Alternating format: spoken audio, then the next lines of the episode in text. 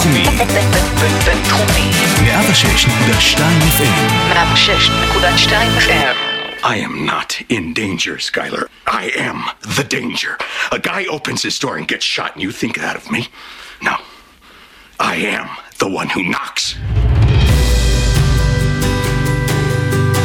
סיפורה של סדרה. עדי ליברמן מביאה עובדות מעניינות על הסדרות האהובות.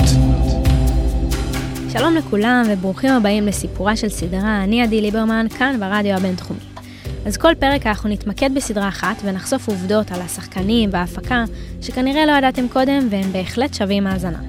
אז הפרק אנחנו נתמקד באחת הסדרות הטובות ביותר בכל הזמנים, שמדורגת בצמרת דירוג הגולשים באתר MDB. שובר שורות.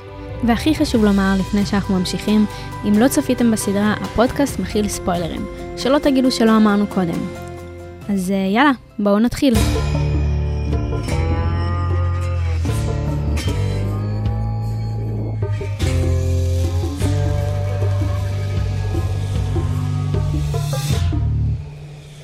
הסדרה שובר שורות הצליחה במשך 62 פרקים למתוח, לטלטל, לרגש ולהעלות את קצב הלב בציפייה דרוכה מה יקרה עוד שנייה.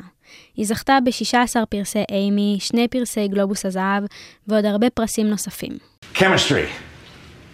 It is the study of change. Now, just, just think about this. כימיה עוסקת בשינוי.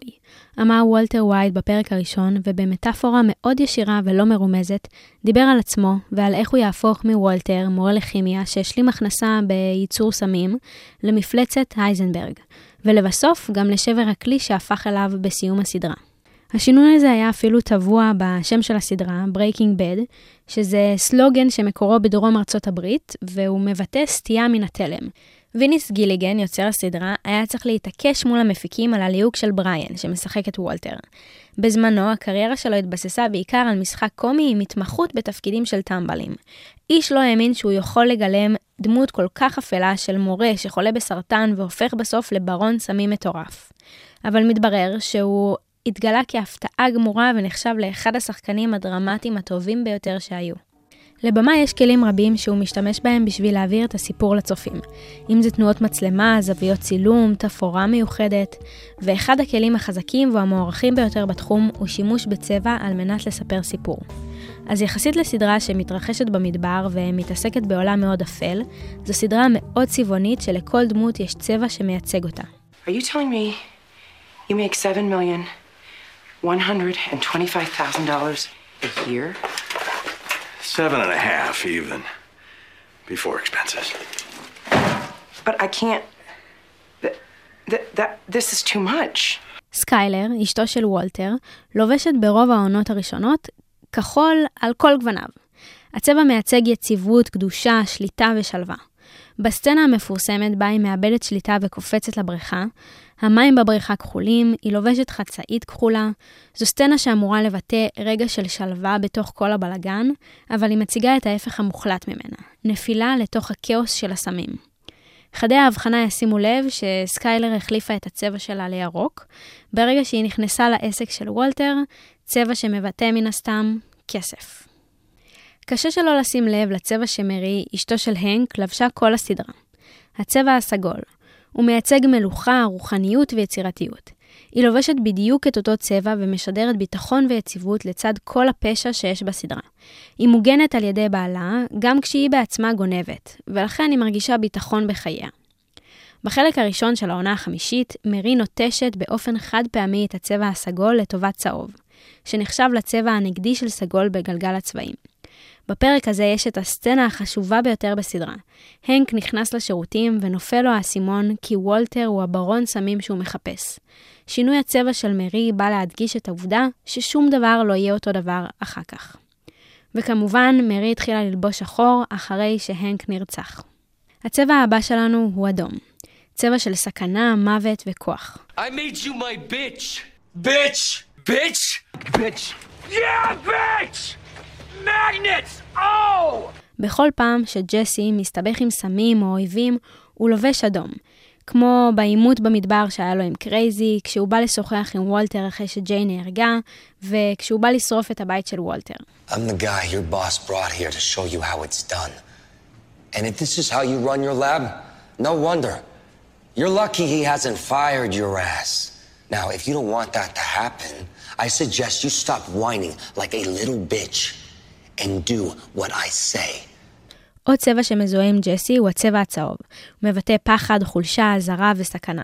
עד שג'סי הלך לגמילה מסמים, הוא היה לובש רק צהוב. ואחרי הגמילה, הוא לבש צהוב רק כשהוא התעסק עם הסמים או כשהוא הכין אותם. ועבור כל הדמויות המשנה, צהוב היה מוות. גייל, כל המכורים לסמים, ואפילו בבוקר שבו הוא מוצא את ג'יין מתה, הסדין והכריות במיטה בצבע צהוב. Say my name.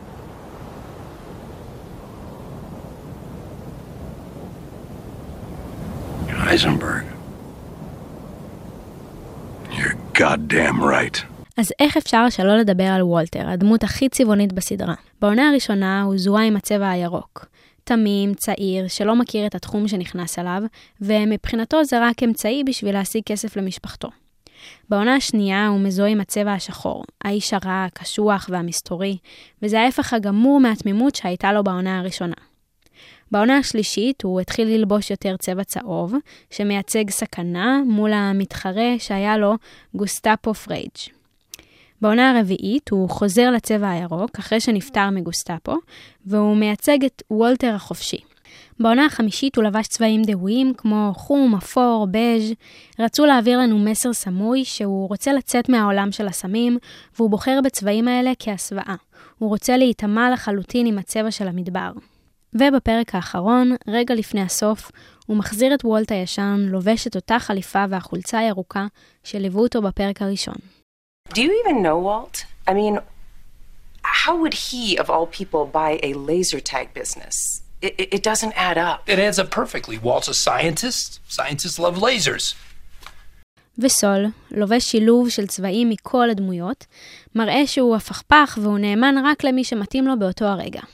אז כמו בכל סדרה, לפעמים יש אילוצי הפקה. בעונה הראשונה של הסדרה היה אמור להיות תשעה פרקים. בגלל שביתת איחוד התסריטאים האמריקאי הופקו שבעה פרקים בלבד. ריימונד קרוז, שגילם את טוקו, הנבל הראשי בעונה הראשונה, נאלץ לעזוב את הסדרה בגלל תפקיד בסדרה המפענחת, והוא חוסל על ידי התסריטאים בתחילת העונה השנייה, ביום צילומים מיוחד שבו הוא השתתף.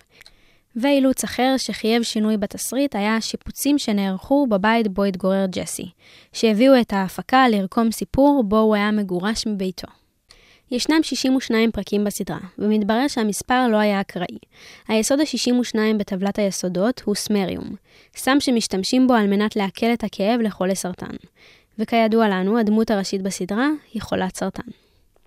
הסם שוולט וג'סי מייצרים בסדרה נראה אמיתי לחלוטין, אך למעשה, כמו בהרבה סדרות, מדובר בממתק מסוכר.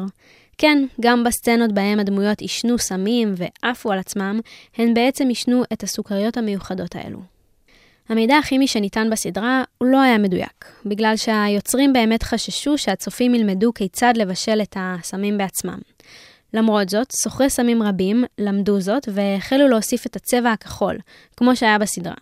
בתקווה שזה יעבוד על הרוכשים והם יוכלו להרוויח יותר כסף. והאמת שזה הצליח להם בגדול. בריאן ואהרון פול, שמגלמים את אה, וולטר ווייט וג'סי פינקמן, הם היחידים שהופיעו בכל 62 הפרקים בסדרה. הפרק האחרון בשובר שורות נקרא פילינה, ואם תפרקו את המילה, אתם תקבלו שלושה יסודות כימיים. FE זה ה meth, LI זה דם ו-NA דמעות. ולכל מי שמעוניין לבדוק אותי, הוא מוזמן להתחיל לספור, ישנם 270 מקרי מוות במהלך חמשת העונות של שובר שורות. מה שמוביל אותנו לעובדה שבמהלך סצנה אלימה עם טוקו, אהרון פול, שמגלם את ג'סי, איבד את ההכרה ופונה לבית החולים. I am not in danger, Skylar. I am the danger. A guy opens his door and gets shot, and you think that of me? No. I am the one who knocks. אז אספנו עוד כמה עובדות חשובות על וולטר ווייט שחייבים לדעת. בריאן סיפר באחד מהראיונות שלו שהוא בכה במשך חצי שעה אחרי צילום הסצנה בה הוא צופה בג'יין, חברתו של ג'סי, נחנקת ממנת יתר והוא לא עושה שום דבר בשביל להציל אותה. ביום צילומים האחרון, בריאן קעקע את הלוגו של הסדרה על האצבע. והסצנה המפורסמת בה וולט זורק את הפיצה על הגג בעונה השלישית צולמה בטייק אחד בלבד, וזכתה לכינוי שוט של אחד למיליון. שובר שורות סיפקה לנו חמש שנים משובחות במיוחד של רכבת הרים רגשית ואינטנסיבית. כל מי שתהה איך בפרק אחד וולט יספיק לנקום לבדו בחבורת הנאצים, להעביר כסף למשפחתו, להציל את ג'סי ואפילו למות, קיבל את התשובה בפרק סיום מסעיר, מדויק ונאמן לרוח הסדרה. הסוף אמנם נרשם כאחד מהגדולים בתולדות הטלוויזיה, וג'סי פינקמן היה חלק מהותי ברגע שלו, אבל הדמות שלו לא באמת זכתה לסגירת מעגל. אל קמינו, שובר שורות. הסרט החדש של נטפליקס קרוי על שם המכונית בה ג'סי ברח. המסע של ג'סי מעמיד אותו סוף סוף בשורה אחת עם הסיומת שוולט זכה לה בפרקים האחרונים בשובר שורות. הסרט ממלא את כל החלקים החסרים של מה שעבר על ג'סי, ובמקביל, מה שקורה לו אחרי.